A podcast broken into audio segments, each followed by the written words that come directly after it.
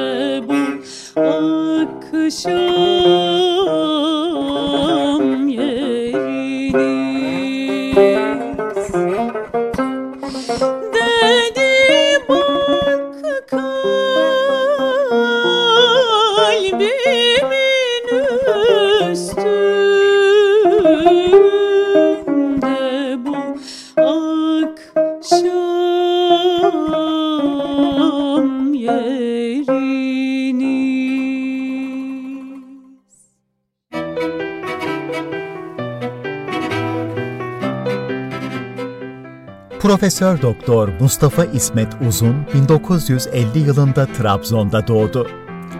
1968'de İstanbul İmam Hatip Okulu'nu ve Pertevniyal Lisesi'ni bitirdi. 1972 yılında İstanbul Yüksek İslam Enstitüsü'nden, 1974'te de İstanbul Üniversitesi Edebiyat Fakültesi Türkoloji bölümünden mezun oldu. 1968'den itibaren Diyanet İşleri Başkanlığı'nın çeşitli kademelerinde hizmet verdi. Marmara Üniversitesi İlahiyat'taki görevine Yüksek İslam Enstitüsü döneminde asistan olarak 1977 yılında başladı. Doktorasını Dede Ömer Ruşeni, Hayatı, Eserleri ve Miskinlik Name Mesnevisi adlı teziyle tamamladı. 1986'da bir yıl süreyle Ayn Şems Üniversitesi Türkoloji bölümünde misafir hoca olarak araştırmalar yapmak üzere Kahire'de bulundu. Dede Ömer Ruşeni'nin Neynamesi başlıklı takdim teziyle doçent, dini edebiyatımızın son temsilcilerinden Mehmet Fevzi Efendi ve Dini Mesnevileri başlıklı takdim çalışmasıyla profesör ünvanını aldı. Profesör Doktor Mustafa Uzun'un kuruluş aşamasından itibaren Türkiye Diyanet Vakfı İslam Ansiklopedisi çalışmalarına önemli katkıları oldu. Bu hizmetleri sebebiyle 2014 yılında Diyanet İşleri Başkanlığı'nın 100 yılın İslam Kültür Hizmeti Onur ve Hizmet Ödülleri kapsamında hizmet ödülüne layık görüldü.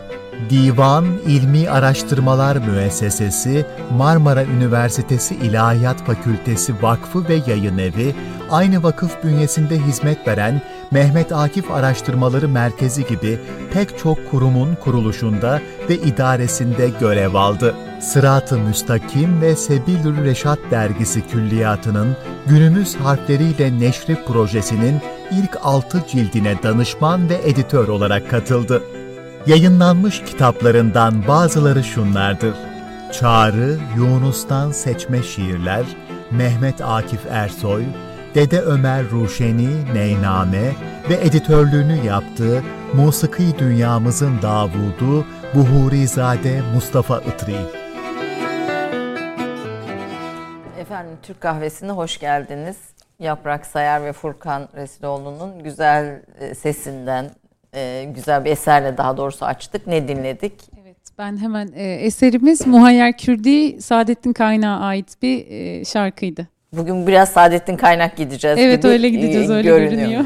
Efendim çok kıymetli bir konuğum var. Ee, Türk klasik edebiyat tarihinin e, aynı zamanda fıkıh, mimari, musiki, kültürün birçok alanlarında, e, tarihinin yanı sıra kültürün birçok alanlarında değerli eserler vermiş, talebeler yetiştirmiş, hocaların hocası diyebileceğimiz bir kültür insanı, bir musikşinas, bir akademisyen, Profesör Doktor Mustafa Uzun. Hoş geldiniz hoş diyorum. İs, ben Sağ olun. E, ikinci isminizi çok sık kullanmıyorsunuz diye evet, bahs- kullanmıyorum, doğru. bahsetmedim ama hoş geldiniz efendim. Hoş şeref verdiniz. Eyvallah. Efendim kendisi musikşinas olmasının da ötesinde aynı zamanda e, icracı da yani çok eskilerde kaldı ama evet bir ara böyle sizinle ilk tanıdığım, sizi ilk gördüğüm yerlerden birisi böyle bir musiki evet. heyetiydi ve, ve e, bu musiki bilgisiyle, Türk Edebiyat bilgisiyle, talebeleriyle, verdiği eserleriyle gerçekten bir derya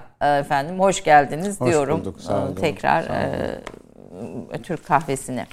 E, Önce bir sizden böyle çok kısaca başlayalım. Yani birçok çünkü e, tek taraflı bir e, kültür insanı, bilim insanı e, değilsiniz. Bir tarafı edebiyat, klasik Türk edebiyatı, bir tarafı dini edebiyat ve bir tarafınız da musiki hani ve bir tarafı da tarih. Evet. Bütün bu disiplinlerle birlikte ortaya koyuyorsunuz eserleriniz evet. ki farkı da burada ve şunu da altını çizmek isterim. Aynı zamanda birçok insanın klasik Türk Edebiyatı konusunda birçok akademisyenin tez yap, yazmasına sebep olan, e, hoca yetiştiren bir, birisiniz. E, sizi bu iklime götüren e, geçmişi böyle çok kısa evet. özetlerseniz sevinirim. Efendim şimdi e, bu e, bir aile yuvasından gelen bir e, özellik diyelim. Çünkü rahmetli babamın bir arkadaşı vardı. E, pastacı Tevfik Efendi diye her gün pasta yapar hanımı. O da götürür satar. Hani e, yevbün cedid, rızkun cedid gibi böyle çalışan bir şeydi. Bir e, büyüğüm idi. Babamla bizim eve gelirler. gönül gönüle verip onun bir e, artık kağıtlardan eski yazıyla yapılmış bir ilahi defteri vardı. İlahiler söylerlerdi. Benim ilk musikiyle yahut aynı zamanda güfte itibariyle de eski edebiyatla e, karşılaşmam yahut o merak duymam zaten bana meraklı derlerdi, meraki derlerdi. E, yolda giderken o yıllarda e, şey bile yok yani okunacak kitap bile yok. Babamın kitapları da mühim kitaplar. Onları okuyacak durumda değilim. Ben bir gazete parçası görürsem eğilir onu okur öyle devam edermişim. İşte insanın başına ne gelirse meraktan. Meraktan geliyor diyorsunuz. Bugünlere böyle bir şeyle Böyle. geldim. Ondan sonra e, İmam Hatip Okulu'na e, yine böyle bir merak yüzünden babamın talebeleriyle yaptığı derslerde talebeleri karşısına alıyor. Onlarla müzakere ediyor. Bu kavram da benim hayatımda e, şeydir. Mesela e, Timurtaş Uçar vardı vaktiyle Evet. vaiz. Allah rahmet eylesin. O babamın talebelerinden biriydi. Başka talebeleri de vardı. Onlarla böyle karşılıklı müzakere etmeleri, babamın sorması, onların cevap vermeleri, onlara babamın öyle değil böyledir diye şey yapması, o meclislerde beni böyle bir Dini ilme, ilme. dini ilimlere yöneltti. İmam Hatip Okulu'na o yüzden geldim. Bu arada e, efendim Mustafa e, Uzun hocamız e, Türk dilinde çok iyi kullanan birisi ne, ne, nezaketinin yanı Teveccühünüz. sıra. Ben arada kullandığınız kavramların sizden izahını istesem. Eyvallah. Mesela müzakere bugün de kullandığımız bir kavram Evet. ama aslında müzakere nedir? Böyle bir arada konuşurken onlara bir parantez açsanız. Hay hay olur. Siz işaret ederseniz Evet, lütfen. iyice mümkün olur. Şimdi müzakere bir talebeyle hocasının ders görürken hocasına sorduğu sorulara talebenin cevap vermesi, hocasının da o verdiği cevabın doğruysa niçin doğru olduğunu, yanlışsa niçin yanlış olduğunu onun anlayacağı dilden anlatması ve böylece bir ilmi mübahese bu kelimede e, ilmi konularda konuşma için kullanılan bir şeydir. Şimdi babam hoca, diğerleri talebe fakat tabir caizse buna ne diyebileyim? Onları adam yerine koyup da sonuna kadar dinlemesi ve onların yaptıklarına da yanlış bile olsa ya öyle şey olur mu? filan gibi sert çıkışlarda bulunmayarak öyle dediniz ama bu da böyle düşünseniz olmaz mı? gibi bu e, müzakere beni celbetti. Yani şey olarak daha sonra tabii ilerleyen zamanlarda babamla katıldığım e, devrin Ömer Nasuhi'sinden e, Abdurrahman Şeref Güzelcesi'ne işte Mehmet Zahit Kotbus'una kadar onlarla e, münakaşalı yahut e, ziyaretlerde bu mübahese tarafını daha iyi gördüm. Yani alimlerin kendi aralarında yaptıkları Kendi aralarında so- yaptıkları. sohbetlere mübahese demek Evet, daha doğru. Daha doğru. Daha doğru. Dolayısıyla bu bende böyle bir dini ilimlere, babam zaten imam olduğu için ayrıca e, merakım vardı. E, bu ilahiler dolayısıyla musiki merakım, Kur'an-ı Kerim okuma, tecvidini iyi öğrenme vesaire. Onlar tabii birbirinin mütemmim cüzleri tamamlayan e, Bu arada Arapça, Farsça. Tabii. Efendim e, İmam Hatip Okulu'na gelince e, orada karşımıza mesela Emin Işık gibi bir e, ben nurlu diyorum ışık kelimesinden hareketle çıktı. E, Hayrettin Karaman, Bekir Topaloğlu ki bunlar İmam Hatip neslinin ilk İmam Hatip'ten yetişip de aynı mekteplere hoca olan e, kısmıdır. Her biri bir alanda e, o zamanki görüşümüzle yine eski tabirle söyleyeyim mütebahhir. Yani çok derinlikli hocalardı. Bunlardan biz edebiyat Mütebahhir bahirden yani denizden, Denizden e, geliyor. derin denizlere hani Yunus Emre'nin gavvas olmak gerek diyor ya. efendim o, o konularda geniş bir kültürleri var. Ee, yine o zaman kullanılan bir tabirle e, hangi defteri açarsanız oradan size sizin anlayacağınız, işinize yarayacak şeyleri söylerler. Böyle bir hocalardı. Mesela Emin Işık'ta şu benim çok dikkatimi çekti. Çok güzel Kur'an-ı Kerim okuyor. Çok güzel konuşuyor. çok iyi musiki biliyor ve her sözünün arasında uygun bir beyit söylüyor. Şiir burada çok Evet. müthiş bir şey. Yani şimdi e, ben bazen düşünürüm ya bu kültürü insan nasıl alır?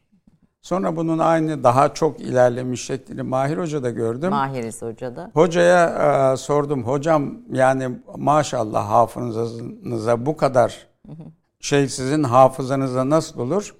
Bunu e, bir başka arkadaşımız da sormuş büyüğümüz diyelim Osman Öztürk Bey. Rahmetli demiş ki yahu bize yolda yürürken nazar ber kadem öğrettiler. Yani bu tasavvufta Nakşiliğin esaslarından birisi yolda yürürken bastığın yere bakacaksın. Bunun hem tasavvufi bir derinliği var hem de e, gayet basit. Yani yolda yürürken bastığın yere bakmazsan bir çukur gelir Düşersin. düşersin manası da var. Bizim onun için hafızamız çok şeydi diyor. Yani Güçlüydü. güçlü ve lüzumsuz şeyleri görmezdik. Mesela hocayla bir yere gidersiniz. Aman Allah'ım şu ağaç ne kadar muhteşem. Şunun zerafetine, güzelliğine, hikmeti hüda bunu nasıl efendim böyle e, meydana getirdi Allahü Teala ve bundan bize ne güzel nimetler verdi. Şimdi biz ağaca işte ben e, ağaçlı yerlerde büyüdüm. E, baktığımız zaman ağaç. Elma ağacı ne olacak? Elma verecek. Ondaki hikmet-i hüdayı kavramak mümkün değil. Yani o yaşlarda o bakışla bunları Emin Işık'tan, işte Hayrettin Bey'den, Bekir Topaloğlu Hoca'dan, Ahmet Kahraman'dan, Tayyar Altıkulaş'tan yani bunlar bizim nesle e, projektörlük yapmış insanlardır. Onlardan e, öğrendim. E, dikkat etmeyi öğrendim. Bir de merakı olduğum için, meraklı olduğum için e, durmadan sorular sorardım. Bu soru sorma da Mahir Bey'den bize intikal etmiştir. E, Mahir İz hocamın hocası dermiş ki Mahir Bey'e kafana takılan soruları bir deftere yaz. Özellikle de yatarken çok soru gelir.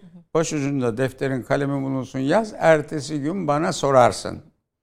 Dolayısıyla biz çok soru sormaya da alıştık ama soru sormak derken şimdiki gençler mesela e, siz bir şey anlatıyorsunuz o olmayacak bir yere intikal edip çok zeki oldukları için sizin tahmin edemeyeceğiniz yerlerden soruyorlar ve biraz da tabir bir mazur görün ukalaca sorular oluyor. Ya insicamı da bozuyor, bozuyor. tabii. Yani o birdenbire e, neden? Çünkü bugünün e, gençleri daha dağınık bir zihne, daha çok ilgi alanına e, sahipler ve zihinleri berrak değil. Dolayısıyla e, ben e, İmam Hatip'te e, hat dersi de aldım. Bir Hüseyin Karagözoğlu hocamız vardı. Meraklı ve kabiliyetli talebeleri derste yazarken görür. Sen işte Perşembe sabahı öğretmenler odasında saat 8'de gel. Ders 9'da başlıyor. Şimdi ben o arkadaşları çağırdı. Benim yazım güzel değildir. Ne yapıyorsunuz dedim. Bize hat dersi veriyor dedi. Aa hat çok önemli. Ee, mesela evde bizim iki odalı bir meşrutada cami lojmanında kalırdık. Lojman kelimesini sevmiyorum ama anlaşılsın diye söylüyorum. Ee, bir Hattat Hamid'in Hatta Hamid'in. Evet, e, matbu ama. E, bir kişi darlığa düşse, söylese ya müstean, Hızrı ihzar eyler Allah, ana ol demde haman diye bir e, talik e, bir yazısı vardı. Orada da bir gece lambası yanardı onun üzerinde. Hani gece e, biz kalktığımız zaman e, etrafımızı görelim diye. Ben şimdi yatardım o tarafa doğru. Gözümün önünde. Düşünün bu zihninize sizin öyle bir yerleşiyor ki anında ezberliyorsunuz. Sonra büyüklere soruyorsunuz Hızır nedir? Efendime söyleyeyim müstean nedir? Hem Allah nasıl ihzar ediyor, hazırlıyor, anında gönderiyor filan diye işte müstehandan ya müstehan zikrine oradan da tasavvufa geçiyorsunuz. Yani bizim kültürümüzün bir bütün olduğunu bu Hatip muhiti, ev muhiti, babamın çevresi ve benim merakım dolayısıyla Bir müddet sonra da Hatip'te babamın kitapları da karıştırmaya başladım. Artık e, sanki anlıyorum gibi. Bu arada babam bir e, şeyde bulundu. E, kendisi imamlığın dışında saat de tamir ederdi. Derdi ki imamlık yapıyoruz o Müslümanın vazifesidir. Onun için para almak caiz bile değildir diyenler var. Onun için en hayırlı rızık elinin emeğidir. Sonra bunun hadis olduğunu e, gördüm. Dolayısıyla saat tamir ederdi. Küçücük bir masası vardı. Saati tamir ederken ben de geride otururdum. Bana kitaplar, kitaplardan bölümler okuturdu. Bu e, tefsir olur, hadis olur filan. Bu sefer biz onunla o abilerle babam yaptığı müzakereye başladık. E gördüm ki hadisin Kur'an'la alakası var. Kur'an'ın fıkıhla alakası var. Efendim bunlardan bir şeyler öğrenmek için usul bilmek lazım. Usulü fıkıh, usulü hadis. Bu sefer böyle bir e, şey içine girdim. Ve çok da soru sorduğum için mesela tasavvufun ne olduğunu e, biraz bilmeme rağmen İmam Hatip Okulu'nun 5. sınıfta Hayrettin Karaman'a yani zahiren baktığınızda o bir fıkıhçı. Evet. Ama ona tasavvuf sorulur mu? Ama ben nedense hocayı yakın mı buldum yoksa derinlikli mi buldum? Bir de tasavvuf e, insanların ayağını kaydıran bazı noktaları var. Bahir Hoca rahmetli. Dikkat edin mezlekayı akdam olur derdi. Yani burada ayağınız Kayar. kayar. Sordum hocam dedim ben tasavvuf hakkında ciddi bir kitap okumak istiyorum. Ne kadar ciddiyse düşünün yani İmam işte lise birinci sınıfta Evet. ikinci sınıfta bir talebe. Dedi ki ne paşa unuttum bakın şimdi adını. Onun dedi güzel bir kitabı var dedi. Ee, biraz ağırdır ama dedi okumaya çalış. E nereden bulacağız? Babana sor dedi. Hacı Reşit Paşa. Babama sordum. Dedi ki o kitap oğlum eski yazı. Sen de daha onu okuyamadın. Yeni yazısı var mı öğren dedi. Hayrettin Bey'e gittim. Hocam yeni yazısı var mı? O zamanlar Beyazıt'ta bu şimdiki e, kütüphane var ya caddenin üzerinde Evet. büyük halk kütüphanesi mi Evet, artık o? Onun yanında bir süpürgeci han vardı. Gene var galiba. Epeydir oralara gitmedim. Orada bir e, kitapçı Selahattin Efendi bir zat vardı. Oradan Hacı Reşit Paşa'nın o tasavvuf kitabının yeni yazıyla yazılmışını buldum. Fakat okuyorum, şey anlamıyorum. Durmadan babama soruyorum. Efendime söyleyeyim Hayrettin Bey'e soruyorum. Gördüm herkese bu nedir, bu nedir? Buradan Osmanlıcaya, eski Ha. yazıya. Evet bu sefer oradan Osmanlıca'ya. İmam Hatip Okulu'nda e, beni kütüphane ne kolu yaptılar. Hani vardı. Evet. E, Mektebin kütüphanesine giriyoruz. Mektebin kütüphanesinde de çok ciddi kitaplar var. Çünkü ulemadan kim vefat ediyorsa çoluğu çocuğu e, kitapları İmam Hatip'e gönderiyor. Başlıyor. Benim e, o kütüphane kolu olup kütüphaneye girebildiğim zamanlarda da Ali Rıza Sağman hocanın kitapları geldi. Şimdi Ali Rıza Sağman e, bu bahsettiğim hocalar gibi zül cenaheyn hatta zül ecniha bir adam. Yani ne demek? Hem dünyayı biliyor, hem dini biliyor, hem ukbayı biliyor, hem tasavvufu biliyor, hem musikiyi biliyor vesaire vesaire. Şimdi ben biraz e, babam dolayısıyla Osmanlıcayı artık çat pat sökmeye başladım. Kitaplara bakıyorum çoğu eski yazı.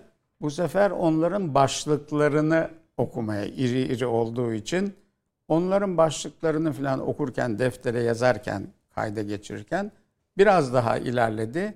Sonra Mahir Hoca'yı 6. sınıfta e, tanıdık. Tanıdın. Hoca dedi ki e, yarın bir defter alıp gelin. Efendim geldik. İstiklal Marşı'nı ezberden yazacaksınız dedi eski yazı. Bu sefer Osmanlıca. Eski Başladık. Diyelim. Evet. Ee, başladık onu yazmaya. Hoca her arkadaşın yazdığı bu İstiklal Marşı'ndaki yanlışları efendim e, eliyle, kalemiyle bu böyle yazılmaz, bu şöyledir diye düzeltti.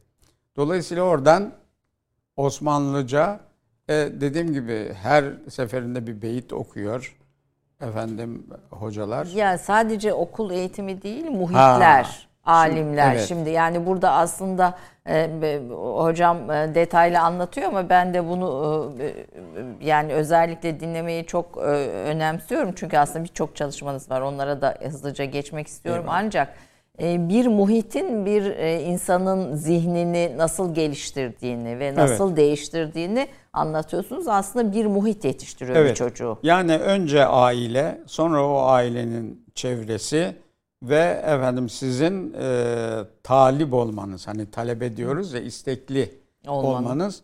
O zaman da sizin karşınıza kendilerinden istifade edeceğiniz hocalar çıkıyor yahut aileniz diyor ya hani bugün diyor aa bizim çocuğun resme kabiliyeti var, müziğe kabiliyeti var bir hoca tutalım ona gibi. Ee, bizim devremizde tabii öyle öz- özel hoca tutma imkanları olmadığı için karşımıza böyle çıkan Mahir Hoca gibi hocalardan efendim mesela Ahmet Büyükçınar e, Ahmet Muhtar Büyükçınar, e, rahmetli hoca analım. rahmetli efendim e, şimdi o çıkıyor ve e, Arapça öğreniyorsunuz. Arapçayı, fıkhı, hadisi, tefsiri yani dini ilimlerde o da bir başka mütebahhir olduğu için evine gidiyorsunuz. Ee, Siz e, evi de belki Bilirim hocanın evet. evet.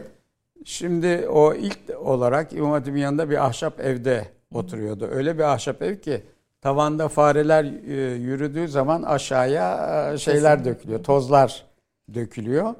Burada bir çarşaf giriyor, bir tek oda. Çarşaf giriyor. Çarşafın bu tarafında e, yenge hanım ve çocuklar. Bu tarafında biz merakiler hocadan evine gidip bir şeyler okuyoruz.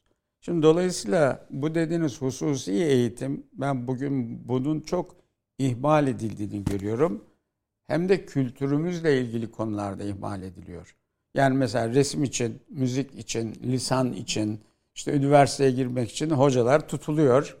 Ama e, ben e, kaç dostuma tanıdığıma yahu şu sizin çocuklara şu müzik öğretsin, bu talebem gelsin, e, dini bilgiler öğretsin dediğim halde hemen sordukları şey hocam kaç para vereceğiz?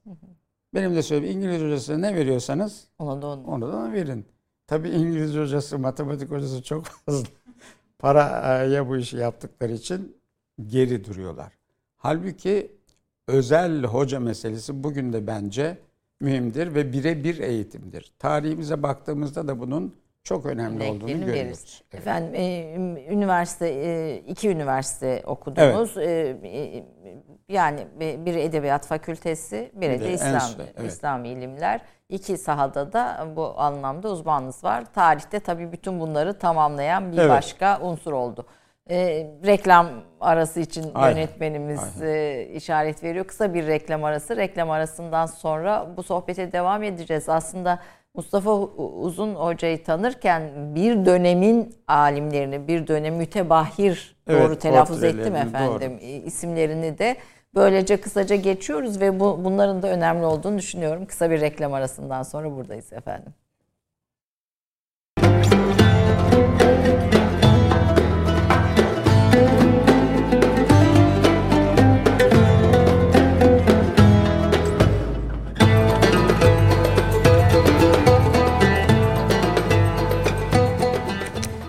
reklam arasında Türk kahvesi sohbeti devam ediyor. Bunu biliyorsunuz. Biz padişahların eğitimine geçtik. Hocam e, diyordu ki padişah aynı zamanda hat biliyor, musiki biliyor. Yani daha doğrusu ge- geçen e, bir önceki bölümde ki kavramları konuşurken mübahise e, üzerine mübahise kavramını padişahın da huzurunda alimlerle birlikte mübahese yaptığını, nüktedan e, Evet. insanların da bulunduğunu söylüyordu. Biraz aslında oradan devam edelim. Tekrar geleceğiz. Şimdi yani bu bizim kültürümüz e, benim aklım ermeye başladığı zamanlarda üniversitede artık ne yapacağız ne olacağız diye düşündüğümüz zamanlarda bunları gördük.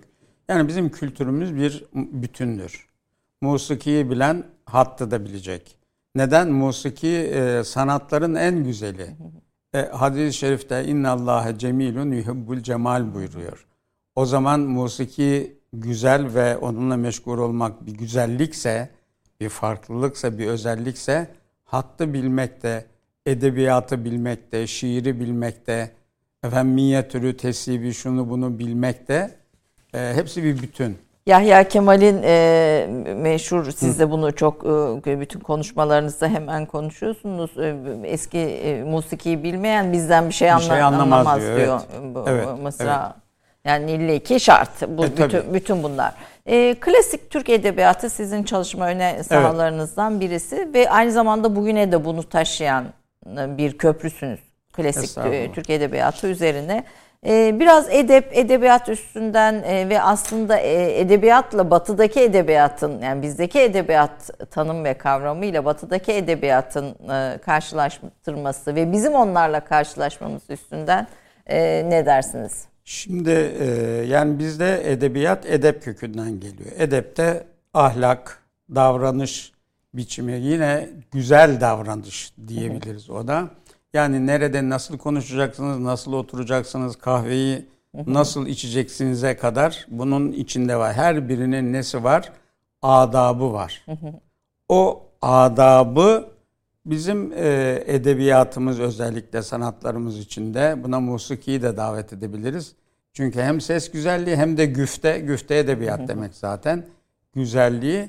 Bu e, gayet iyi insanlara farkına varmadan veriyor. Şimdi mesela benim e, kahve sohbeti olduğu için söyleyeyim de istiyorum. E, Ramazaniyelerden birisinde rastladığım, belki Sabit'in Ramazaniyesinde kadehi rıtlı giran mertebesi hoş gelir kahve aşama ağır kahve ile bir fincan diyor. Şimdi e, kahveye meraklı olanlara, kahve tiryakilerine Kileri. diyelim meraklılığın biraz daha ilerisinde. Ramazan gelince iftardan sonra mutlaka okkalı bir kahve içilmesi gerekir. Şimdi siz bunlara edebiyatın, musikinin, sanatların içine girince bunların farklı bir şey olduğunu görüyorsunuz. Acaba daha ne var diye merak edince bu sefer o, o denize ay önce ayağınızı sokuyorsunuz, sonra elinizi, sonra biraz daha becerince gavvası oluyorsunuz, dalıyorsunuz. Şimdi e, şeyin e, İmam Hatip'te öğrendiğim bir Gavvasi kelimesini de açalım. Gavvas dalgıç demek.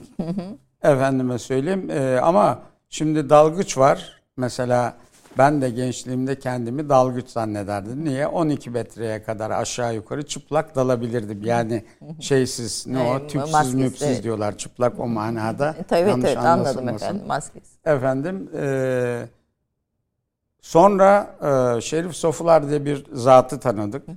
Bu e, aletli dalış yapan birisi. Bize bu sefer yok işte o paletle dalınmaz, o şinarkel kullanılmaz, şöyle tüp alacaksın ama bunlar bizim hayalimiz çünkü imkanımız yok. Bu sefer baktık ki dalmak öyle olurmuş. yani bu gavvası olmak öyle Ha. öyle hani Yani- ben daldım oldu değil O yani. değil. Yani düşünün. Şimdi 10-12 metreye dalabiliyorsunuz ama e, işte dikkat etmezseniz kulağında ben bir sefer daldım. Kulağımda su kaldı. Apse yaptı. Çok sıkıntılar çektim. Yani dalmayı bilmek lazım. Onun için de Yunus Emre'nin o bahri olmak dediği yani bahri bir manada mecazen balık demek. Şimdi balık dilediği kadar derinliğe dalıyor. işte ciğerlerini, solungaçlarını dolduruyor. O derinlikte ona bir zarar vermiyor. Şimdi ilim de böyle bir var ya hani bu aşk bir bahri ummandır. Buna haddü kenar olmaz. Siz buna dalacaksanız bu o, özellikleri bileceksiniz. Bunun haddi, kenarı, derinliği, umku vesairesi yok. Nereye dalmak istiyorsanız o kadar teçhizata ihtiyacınız var. Dalış takımlarına, kıyafetlerine. Şimdi bunları Edebiyat bize bu Ha, teçhizatı veriyor. Şimdi edebiyat bize bu donanımı veriyor. En güzel e, şeyler, edebi parçalar güfte olmuş. Bir de musikinin güzelliğiyle beraber artık o böyle değerli bir pırlanta taş gibi. Pırlanta madenden çıktığı zaman kimse yüzüne Bakmaz. bakmaz. Ama bir ustanın elinde çok düzgün bir şekilde kesilirse aman Allah'ım Büyük dersiniz. kıymete dönüşür. Dolayısıyla bizim kültürümüz ve edebiyatımız bana göre işlene işlene işlene hani Nedim'in var ya haddeden geçmiş nezaket ya lubal olmuş sana öbürünü söylemeyelim. Peki. La yecüz. Peki. Efendim mesela şimdi böyle bir kültürle karşı karşıyayız biz. Ve bu kültürü padişah da öğreniyor, efendim normal insan da öğreniyor, Enderun'da da öğretiliyor, mektepte de öğretiliyor. O zaman ne yapıyorsunuz? Siz de ister istemez içine gireyim derseniz zülcenaheyn olmaya başlıyorsunuz. Ucunu bucağını gördük. Zül, Zülcenaheyni bir tam Ha, kelime olarak. Zülcenaheyn iki kanatlı demek. Yani e, bundan kasıt da hem dini hem dünyayı bilmek, hem dini ilimleri hem dünyevi ilimleri bilmek demektir. Zül ecniha var, çok kanatlı. O zaman da pek çok alanda o işin e, belli derinliğine kadar inebilecek bilgilere Sahip sahip ol. olmak demektir. Ben şimdi e, şunu gördüm. Mesela Mehmet Zahit Efendi bugün desek e, kimdir? Bir şey efendi. bir, bir din alimidir değil mi? Tamam yani din alimidir de netice itibariyle tasavvufu çok iyi bilen, onunla hallü hamur olmuş ve hani e, Nazif abinin bir kitabı var ya ne medrese şey üniversite Açık üniversite Ha, mi? yok açık üniversite bir şey üniversitede bir kitap. Şimdi bakın bir sürü insanı hem de yüksek tahsili profesör olmuş bilmem bu e, üniversiteden mezun edecek donanıma sahip. Nasıl oluyor bu? Siz yani Nurettin Topçu'ya nasıl müessir olabilirsiniz? Necip Fazıl'a nasıl müessir olabilirsiniz? Düşünün onların feyiz aldığı o, o silsiledeki insanların hepsi zül ecniha insanlar. Yani karşısına gelen adamın bütün e, suallerini cevap veriyor. Yani Nurettin Topçu Sorbon'da doktora yapmış gelmiş. E, Öbürü gelmiş, zaten başka bir şey. Evet. Yani o, o, o yani talebeler de e, şey talebeler. E, Ama işte sıkı. o şey talebeleri yani Sıkı talebeler olgun, yani. yetişmiş efendim dünyayı efendim hayatı bilen, talebeler. hani batıyı doğuyu bilen insanlara yetecek bir birikiminiz var, bir marifeniz var. Tasavvuftaki bilgi marifet diye anıldığı için öyle söylüyorum. Fakat bu din e, alimi şeyini kullanarak bu müthiş bir e, şey birikim. Evet. Yani bu e, her her gelene yetecek bir e, bir birikiminiz var, sunacağınız bir bilgi Evet. var. Bugün bu birikimi görüyor musunuz din Şimdi maalesef yani e, bu birikimi göremiyoruz. Ee, onun sebebi bir meraklı insan yok. Meraklı insanların bir işte mısır olmalarını kolaylaştıracak şartlar yok. Şimdi o zaman da siz bir tekkeye giderdiniz. O tekkeye kapılandıktan sonra orada ne var ne yok her şeyi öğrenirdiniz. Şimdi ben mesela e, bizim Nezih Uzel Evet. ile beraber Rahmetli onun onu. efendime söyleyeyim e, Özbekler tekkesine Evet. gidip gelmeye başladım. Yani bu intisap manasında bir kapılanma değil ama orada musiki var, oturma var, kalkma var, yemek yeme var, söze girme var, efendilerin sözlerini dinleme var, onlardan e, Feyiz alma. feyiz alma var, gönlünüze, kafanıza, cebinize, nereniz varsa oraya bir şeyler koyma şeyi var. E, bir müddet sonra ben oraya devam ile farklı bazı şeyler. Şimdi o zaman e, Özbekler şeyi Ethem Efendi'yi merak ediyorsunuz. Bu da Zül Ecnvi bir adam. Efendim dökümcü, efendim e, Hattat, e, Ebruzen yahut Ebrucu. Uğur abi kızmasın zen kelimesi yanlış. Peki Ebru'cu diyelim evet. Evet. Efendim şimdi peki bu insan nasıl böyle oluyor? Düşünün Sultan Abdülhamit devrinde efendim buharlı motor yapıp hamalla tekkeden aşağıya indiriyor deniz ke- kenarına Ee, ve orada bir geziyor sonra jurnal olmasın yanlış anlaşılmasın diye yukarıya taşıtıyor. Şimdi e, bugünkü şeylerde bu imkanlar yok. Bunu ancak bir özel hocaya gideceksiniz devam. O hoca da bu kapasitede birisi olacak. Şimdi bizim mesela bugün e, ben e, üzülüyorum. Tasavvuf artık belli bir şeye geldi ama e, bu işin rehberi olan insanlar e, bu donanıma sahip olmadığı için insanları e, tek e, yönlü eğitmeye çalışıyorlar. O hem. Züleyha değil hem de Batı ve Doğu Evet. bilgisi burada Evet. kastettiğiniz. Efendim e, devam edeceğiz aslında biraz Türk klasik Türk edebiyatının köklerini de konuşmak istiyorum. Yani hem İslam dini edebiyat hem onun öncesinden gelen ve biz bunların içinden neyi almalıyız yani o, ne bizim için bugün e, önemli, taş bugüne taşıyacağımız neler olmalı. E, fakat bir e, eser Eyvallah. arası verelim e, istiyorum. Ne dinleyeceğiz? Şimdi Çanakkale Mersiyesini seslendireceğiz. Aslında Ha. siz e, bahsedeceksiniz Bahsedeceğim, diye de geleceğim Çanakkale'ye. Çünkü hocamın çalışma sahalarından birisi Çanakkale ve anneler ve kadınlar özellikle altını çizdiği bu konu. isterseniz onu sonraya da bırakabiliriz. E, onu sonra istersen Tamam, bahisle öyle yapalım. bırakalım. O zaman e, bugün bir türkü de okumak istedim hocam. E, Eyvallah. Manisa yöresine ait Kırmızı Buğday Ayrılmıyor Sezinden Hmm. Tamam. diye bir türkü seslendireceğim. Eyvallah tabii dinleriz.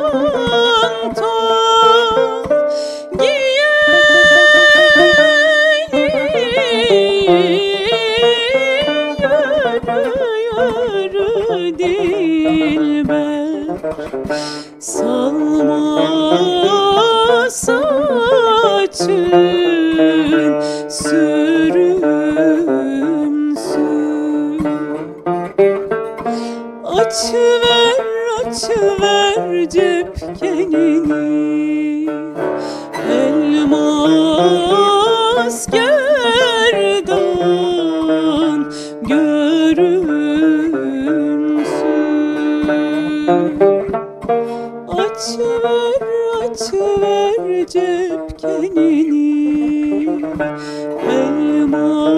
Elmas gerdan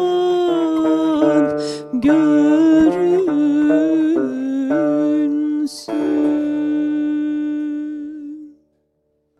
Bir hüzün taşıyor değil mi zamanda Yani muhteşem. e, bunlar da muhteşem. Ben bunlarla e, Rumeli türkülerini dinlerken böyle tüylerim diken diken olur. Anadolu edebiyatının Evet. aslında halk edebiyatının Evet. Anadolu'da yaşayan halk edebiyatının güçlü sesleri bunun. Yani Kelimeler de güçlü Evet. yani şey değil kelimeler. Yani e, sizi de tebrik ederim. Arkadaşlarla e, bu programı daima renklendiriyorsunuz. Estağfurullah. Efendime söyleyeyim o da önemli e, bir şey.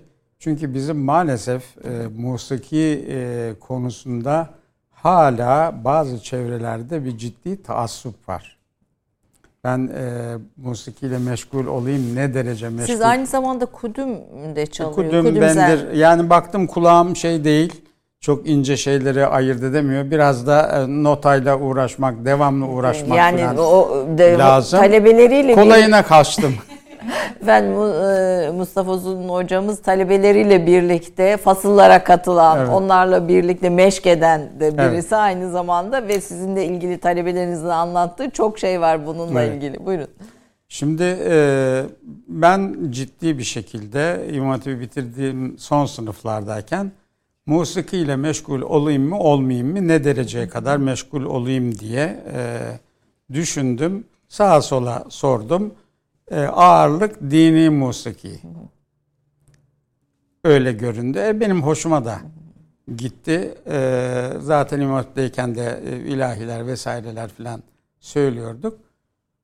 Sonunda bana birisi dedi ki kim dedi acaba? Ee, Ziya abi dedi. Ziya Nur olabilir. Sen dedi bir Erol'a sorsana dedi. Erol Güngör rahmetliye. Ben de e, Erol hocaya gittim. Biz tabii abi e, diyoruz. Erol abi dedim ben böyle böyle bir şey. Bu musiki fıtri midir? Eğer fıtri ve tabii bir şeyse bunun günah olması için eee, şey lazım. Yani o günaha sevk edecek yönlerinin olması lazım. Tabii ise günah olmaz zaten dedim. Dedi ki çok zor bir şey sordu Mustafa dedi. Şöyle düşündü. Dedi ki vaktiyle bir profesör üniversite konferansları sırasında musikinin psikolojisi gibi bir e, konferans verdi burada. Aşağıya in dedi. Şeylerin gönlünü yap. O depodaki efendilerin o konferanslardan e, Notlar onu bul. bul. Aldım okudum. Şunu gördüm. Musiki fıtri orada. Diyor ki insanın kalbinin atması, gözünü kırpmak, efendime söyleyeyim e, dudaklarını oynatmak, her şey yani vücudunun her hücresinin bir ritmi var. Musikinin esası da ritimdir zaten. Yani e, o ritmi e, bir şekilde ifade etmek e, ilerleyen şeylerde. Dolayısıyla e, şunu söylüyor. Bir de insanın e, beyinciğinin e, altında bir bez varmış. Bütün bu işleri o ayarlıyormuş. Yani mideyi ona göre kasıyor, Evet, kalbi evet, ona evet. göre kasıyor filan. Şimdi ben bunu okuyunca uğra- gittim e, Erol abi dedim ki abi böyle böyle diyor. O, doğru mu bu? Yani makul de görünüyor. Dedi ki esası budur dedi. Ve ondan sonra ben musikiye bu sefer ciddi eğileyim Evet, dedim. evet. Ve üniversite korosuna da bu sefer. Gitmeye yavaş yavaş Bu taassuba karşı Evet. çıkarak. Şimdi tanzimattan önce edebiyat kullanılmamış kelime olarak bizim Evet. dö- dönemimizde E, ve şiiri inşa yani Evet. e, tanzimattan önce şiir vardı Evet. diyorsunuz. Edebiyat tanımı yok. yoktu. Evet edebiyat sonradan. E, ve e, diğer taraftan da bu dinle irtibatlı bir Evet. bir sahaydı. Yani tabii şey saymıyoruz. Manas destan, destanları, eski Evet. Orta Asya'daki destanlar onlar da bizim edebiyatımızın bir parçası. Yani biraz oradan da baktığımızda kaç bin yıllık bir kaç yüzyıllık bir edebiyatı taşıyoruz. Şimdi e, edebiyat kelimesiyle ifade edersek çok e, son devirler ama benim e, yaptığım çalışmalarda gördüğüm şey şu. Türkler Müslüman olmadan önce de bir edebiyatları var ve bu edebiyatlarının bize ulaşan kısmı da dini edebiyat. Evet. Şimdi e, böyle olunca bizim edebiyatımızda dinle edebiyat, dini değerlerle edebiyat iç içe olduğunu görüyoruz. Yani Şimdi- mesela şey örneğini veriyorsunuz. Bir adamı övmek istediğinde kişinin atının ne kadar güçlü olduğunu ifade etmek E, isterken Burak gibidir Evet. diyor. Şimdi bu Evet. di- dini edebiyatla Tabii. bağlantılı bir yani şey. bütün imajlar aşağı yukarı neredeyse efendim e, dinden ve dini kavramlardan alınıyor. Bu e, Aslında bu batıda da böyle aslında Öyle- baktığımız hepsi ha, bütün edebiyatların kökünde din mutlaka var, vardır. evet, Zaten evet. din ve dil ikisi de mukaddestir diyor Akif.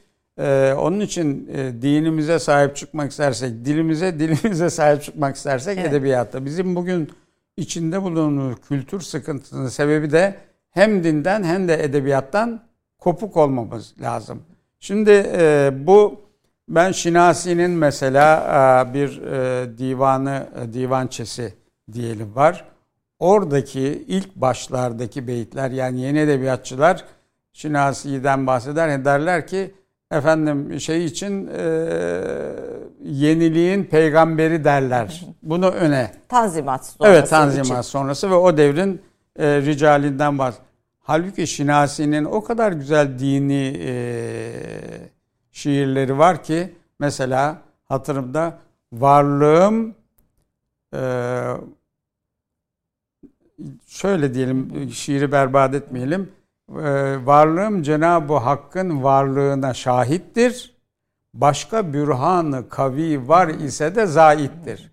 Şimdi bunu diyen adam demek ki dini çok iyi biliyor ve böyle ifade ediyor.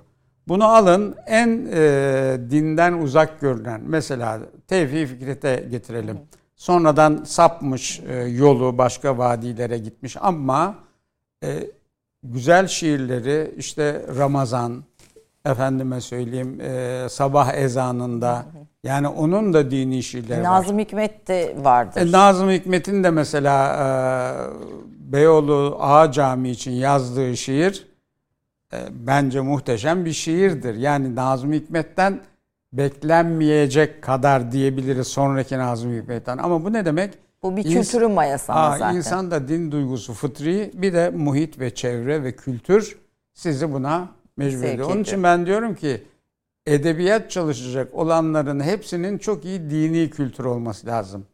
Bugün şair, edebiyat vesaireci olmak için de onların da dini kültürü çok iyi bilmeleri lazım. Münevverle din arasında bağlantıyı edebiyat meydana getiriyor Edebiyat diyorsunuz. meydana getiriyor. Evet. Peki Cumhuriyet sonrasında din ile bağlantının kopması Münevver'in e, ne diyelim kapsamını nasıl etkiledi? Şimdi e, Cumhuriyet bu işe e, yani bu noktadan bakarsak maalesef diyeceğim tuz biber ekti. Yani din ile münevver arasındaki ayrılık ta tanzimatlardan itibaren Başladı, başladı. Ama e, Cumhuriyet'ten sonra eskiye ait ne varsa hepsi kötü e, kabul edildiği için efendim e, bu kopuş daha hızlı oldu, daha açıldı makas ve sonradan sonradan yani diyelim ki Necip Fazıl'lara kadar Necip Fazıl'ın yarısı Osmanlı'dır, yarısı Cumhuriyet'tir. Ee, ondan sonraları yavaş yavaş işte Sezai Karakoç ve e, diğerleri bu sefer dinle irtibatı yeniden kurdular. Ama hangi ölçüde kurabildilerse o kadar şiirimiz kültürümüzle irtibatlı e, hale, Hale gel. geldi. Münevver tanımı nedir sizin zihninizde? Şimdi münevver tanımı e, dinini, dünyasını, e, dilini ve edebiyatını ve sanatlarını bilen ve bu konuda fikir sahibi olabilen insandır. Yani e, şimdi entel filan diyorlar ya, yani entellik başka bir şey, e, münevverlik başka. Münevver kelimesinde bir nurlu olmak var. Nur manevi bir şeydir. Onun içinde bilgi var, efendim maddi Hikmet tarafını, hikmet var, marifet var. Şimdi eğer bunlardan haberdar iseniz siz e, münevver olabiliyorsunuz. Yahut münevver olma yolunda yürümeye başlayabilirsiniz. Çünkü karşınıza çıkan bir takım soruların cevabını o zaman verebiliyorsunuz yahut o zaman isabetle tayin edebiliyorsunuz. Yoksa olamıyorsunuz. O zaman ne oluyorsunuz? İşte entel oluyorsunuz. Ee, sadece gittiğiniz alandaki ve ona yakın mücavir, komşu olan alanlardaki e, konularla ilgileniyorsunuz. Halbuki insan bir bütündür. O bütünlüğü e, kurmak münevverlikle olur. Bugün için münevver diyebileceğimiz şahsiyetler E var mesela şimdi hemen hatırıma gelen Saadettin Ökten Hoca yani bizim Sade abimiz meşhur ve onun devrindeki bir takım insanlar onlardan e, bir kısmı hala yaşıyor. Şimdi e, Sade abiye bakın. Hani herkes bildiği için onu örnek veriyorum.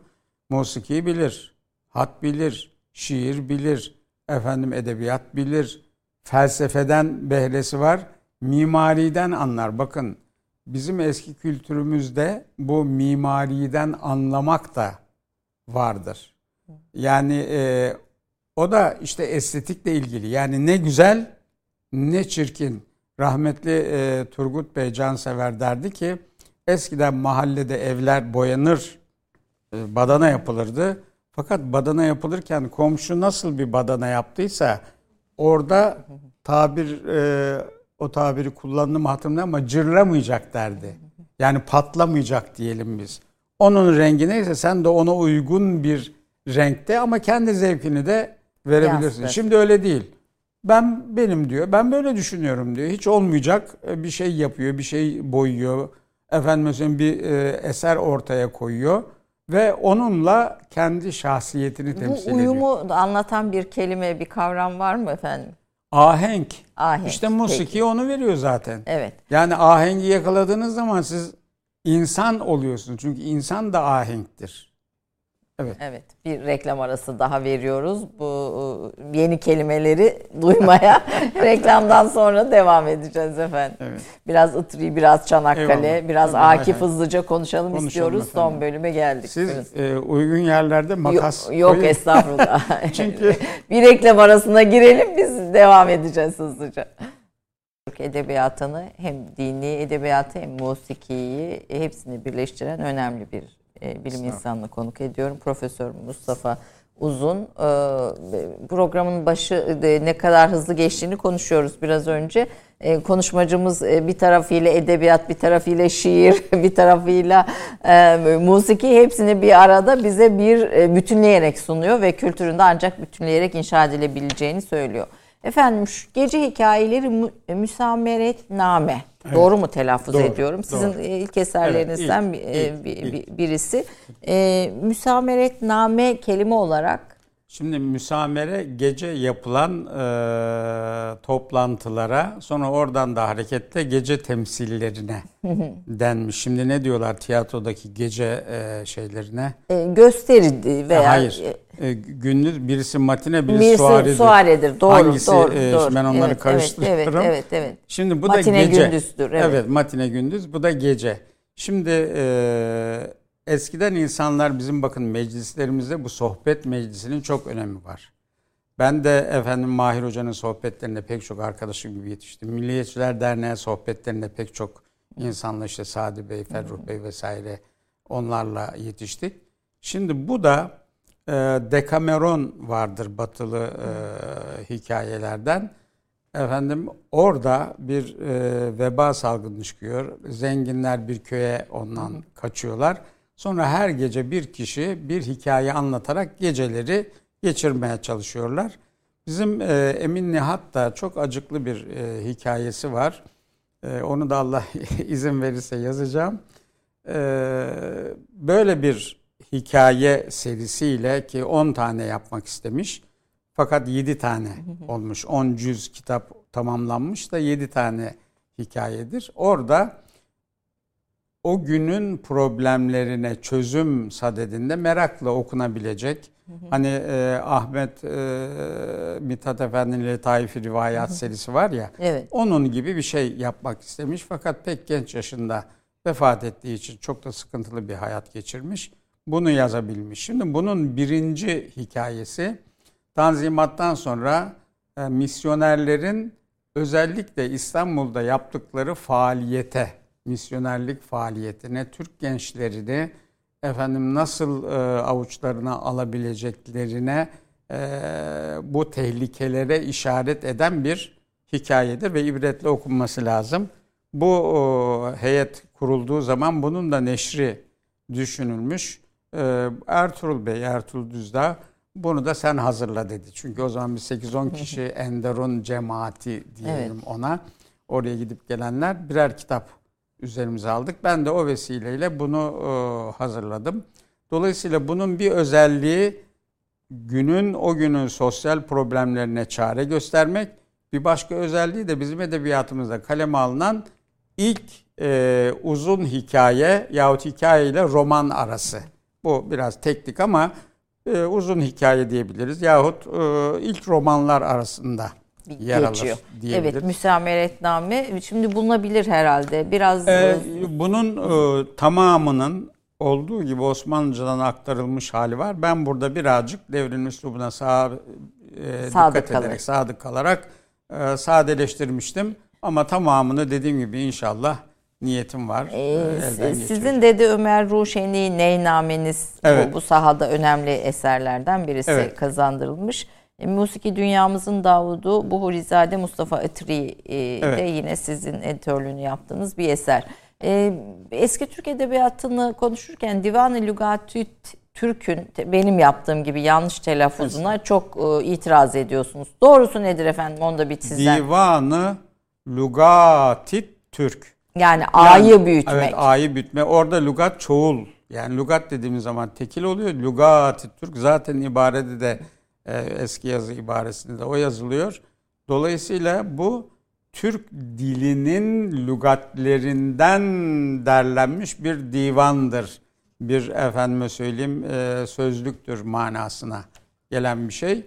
Bakın onun içinde bile biz e, çok güzel e, dini terimler, şiirler vesaireler filan buluyoruz.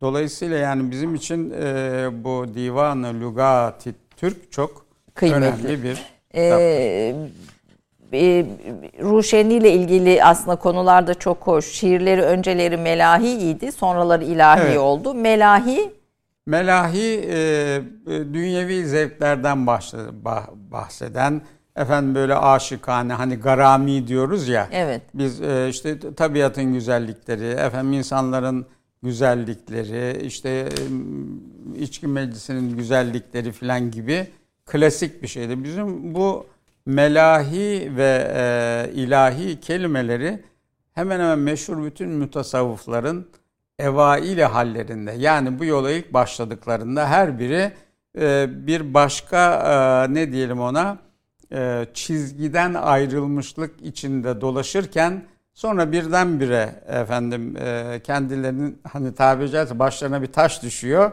ve Allah Allah bu işin bir de öbür tarafı var diyor. Ondan sonra da böyle olan insanlar çok iyi birer e, ne diyelim ona e, rehber oluyorlar, şeyh oluyorlar, Şeyh. şair oluyorlar vesaire. Yani önceleri melahi olmak da e, ilahi olmaya giden yolda bir bir duraktır diyorsunuz. Efendim? Türk edebiyatının durakları içinde uzun bir şey Türk edebiyatı, bir nehir gibi aslında baktığımızda.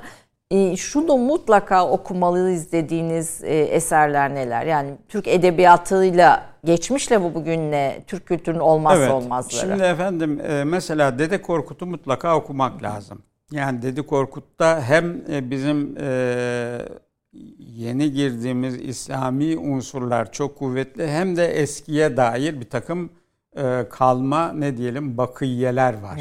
Artıklar var. Dolayısıyla biz neydik ne olduk derken Dede Korkut kolay da okunduğu için onu Evet.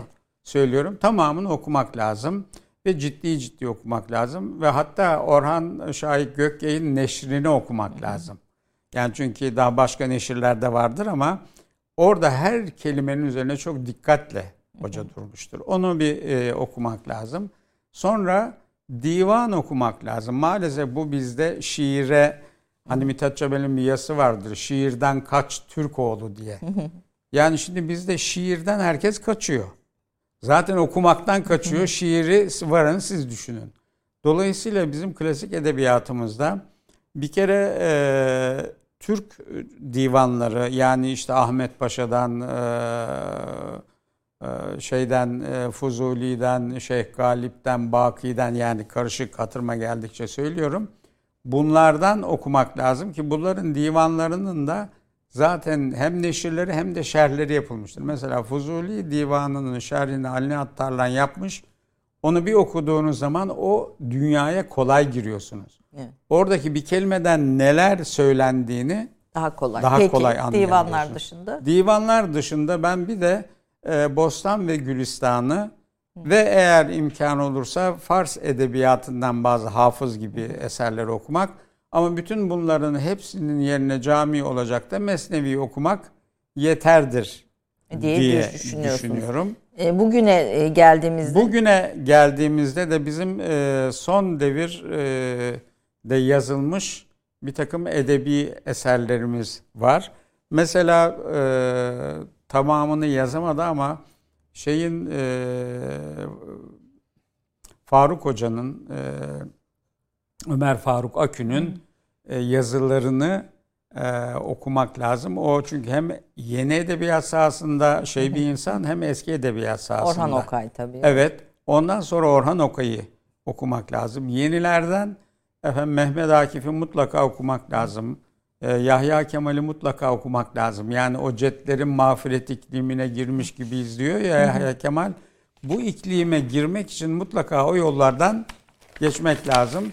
Bir de musikiyi iyi dinlemek lazım. Ben bunu fark ettiğim zaman her hafta Şan Sineması'nda Münir Nurettin Bey'in yaptığı konserlerin ne diyoruz şimdi abonesi olmuştuk. Evet.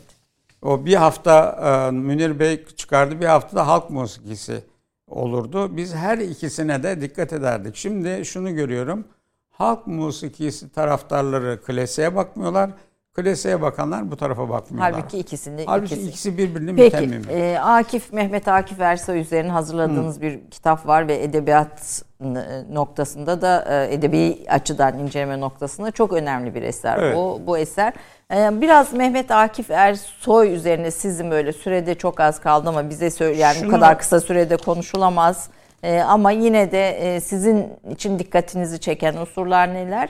Ben sizin yazdıklarınızı e, okurken ve e, konuşmalarınızı dinlerken e, Atatürk'le ilişkisi konusunda da Evet. Mehmet Akif'in e, dikkatimi çeken notlar oldu. Mesela e, Atat milli mücadeleyi anlatmak için Atatürk tarafından vazifelendirildiğini, bunun bir ittihatçı hareketi olmadığını, Evet. milli mücadelenin halkın e, anlatması için vazifelendirildiğini, halkın mi- milli mücadeleye katılımını sağladığını söylüyorsunuz Akif'in. Evet. Bir e, kısa Şimdi özet e, benim e, yani Akif'le merakım e, yahut ilgim babamın Akif'in şiirlerini ezberlemek için bir gümüş 50 kuruşluk vereceğini söylemesiyle başlamıştır.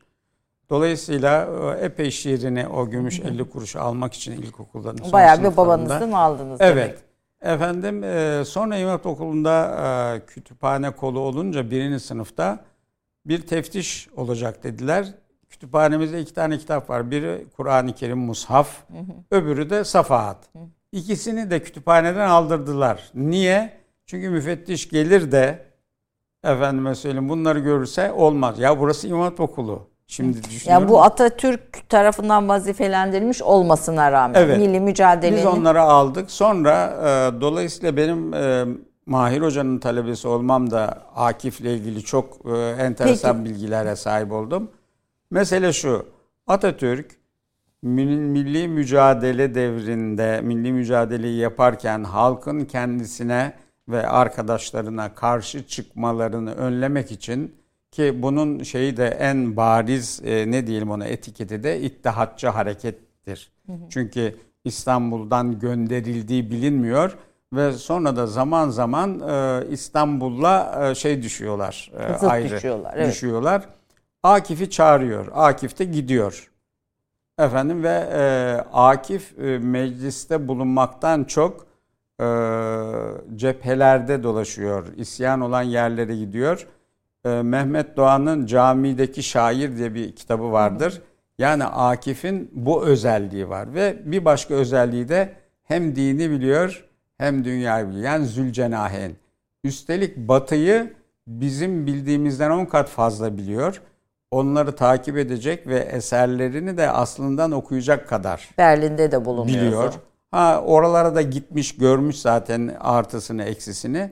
Dolayısıyla birinci mecliste yapabileceğini yaptıktan sonra e, Akif e, ne diyelim ona yüzüstü bırakılıyor adeta. Hatta e, İstanbul'a çekilen bir telgraf meselesi var. Onda Atatürk'le karşı karşıya geliyor.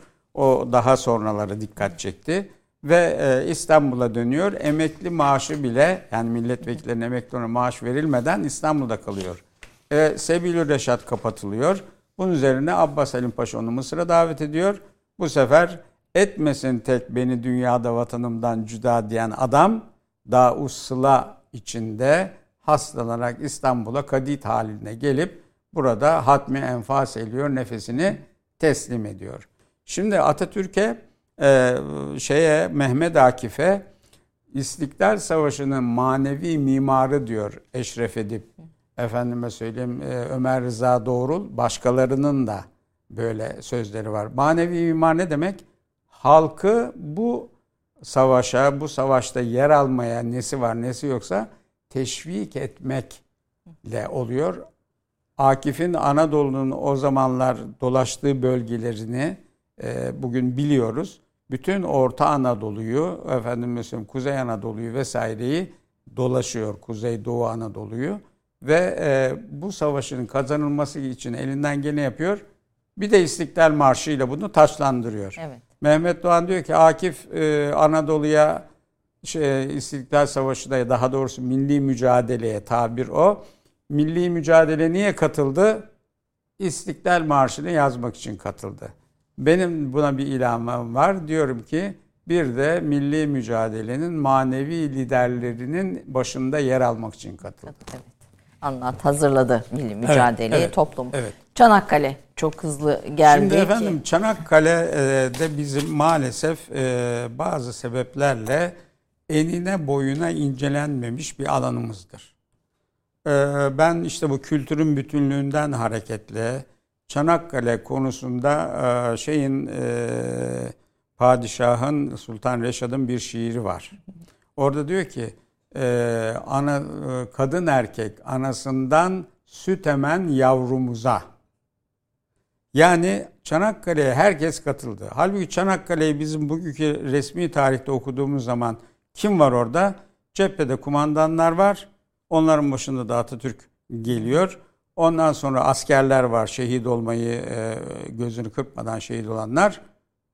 Bu kadar. Ama bir de bunun arkasında anneler Aa, var, kadınlar şimdi var. bunun arkasında şimdi ben bu e, kadın erkek anasından süt emen yavrumuza meselesi bana bir ışık e, çaktı ve e, ansiklopedi faaliyetlerinden filan kurtulduğumuz sırada gerçi o maddeyi de ben yazmışımdır İslam Ansiklopedisi'ne. Dedim ki bu konuda acaba ne var? Bu konuda şunu gördüm. e, hiçbir şey yok. Hiçbir şey yok. Yani ne demek? Kadın, erkek, çoluk, çocuk ne yapmışız? Bunların yazılı kayıtları vesairesi filan yok. Ve bunun üzerine bu konuya eğildim. Sonra zaman içinde bir hanım, şimdi adını maalesef unuttum, bir hanım arkadaş, bütün bu batılı kaynaklardan toplayarak bu malumatı, kadınların neler yaptığını, hatta şehit edildikleri zaman yanlarındaki küçük çocuğuyla beraber keskin nişancı bir hanım, evinin penceresinden düşman siperlerine ateş ediyor. Öldürüldüğü zaman yanında çocuğu da şehit olmuş, kendisi de şehit olmuş. Şimdi dolayısıyla bizim Çanakkale'yi bir bütün olarak almamız lazım. Zaten Çanakkale'de bizim iki devremiz var. Bir deniz savaşı, orada Atatürk'ün bir hizmeti yok. Atatürk daha sonra katılmış. Kara savaşlarında bir hizmeti var. Ama o hizmette çok kritik yerde anında Komu- müdahale etmek yapmış, evet. e, gerektiği yerde Ama onu burada yapmış. burada halkın e, bu savaşa katılımının e, tarihi olarak Evet. yazılması ve araştırılması lazım. gerektiğini Ben de ona bir işaret olsun diye e, yani ben yapamadım. Yarın birisi çıkar. Nitekim o arkadaş gayet güzel e, onu bir e, Ama makale halinde annelerin altını özellikle çiziyorsunuz. Ninnilere E, Türk tabii. halk edebiyatına yansımış. Şimdi o var. Her hani şehit ol diyor oğlunu gönderiyor. Ya gazi ol ya şehit ol diye gönderiyor. Bugün hangi anne oğlunu ya gazi ol ya şehit ol yani gazi olmak için gönderirsin de şehitlik Allah Daha, imtihan evet, etmesin evet. bize yani kolay değil. Bu tamamen imandan kaynaklı. Onun için ben imanın zaferi Çanakkale diye bir şey yazmıştım vaktiyle. Hakikaten bu böyledir ve bunların araştırılması lazım.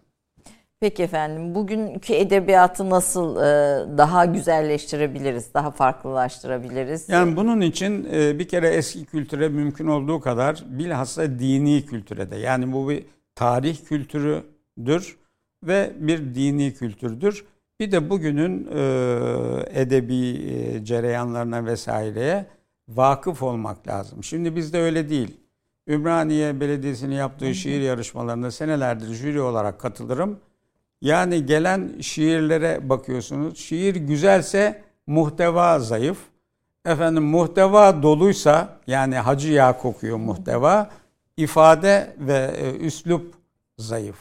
Yani bunun dengesini kurmamız lazım. Hem içeriği hem e, İkisini biçimi de. ikisini de Ve koymak lazım. Osmanlıcayı e, iyi bilmek lazım. Yani bizim Türkçemize. Ona Osmanlıca demeyelim. Yahya Kemal'in, Akif'in Türkçesini iyi bilmek lazım. Necip Fazıl'ı buna ekleyebiliriz. E, bunlar olmadan biz yeni edebiyatımızda yeni şairimiz, yeni yazarımız olmaz. Dikkat edin mesela Beşir Ayvazoğlu bugün kendisiyle iftihar ettiğimiz bir insan. İşte İsmail öyle, Kara, Mustafa Kutlu öyle bunların hepsi bu eski kültürü çok iyi bilen insanlar olduğu için bu başarıyı Evet. elde yeni ettiler. icat etmek, E, yeni tabii, ortaya koymak tabii. için eskiyi de bilmek gerekiyor. Efendim e, şeref verdiniz, Estağfurullah o lütfettiniz. şeref size ait. E, sohbetinizden istifade ettik ve kelime hazinemizi de geliştirdik böylece. E, Tü- Türk Kahvesi izleyicileriyle birlikte. Çanakkale üzerine bir eserle yaprak bitirelim. Evet, Eğer- e, Çanakkale Mersiyesi'ni seslendireceğim. eyvallah. Saadettin. Kaynağ'ın bestesi. Güfte zaten Mehmet, Mehmet Akif Akif. Ersoy. Evet, Onu böylece hayırla ve rahmetle Eyvallah, analım eyvallah. efendim. Buyurunuz.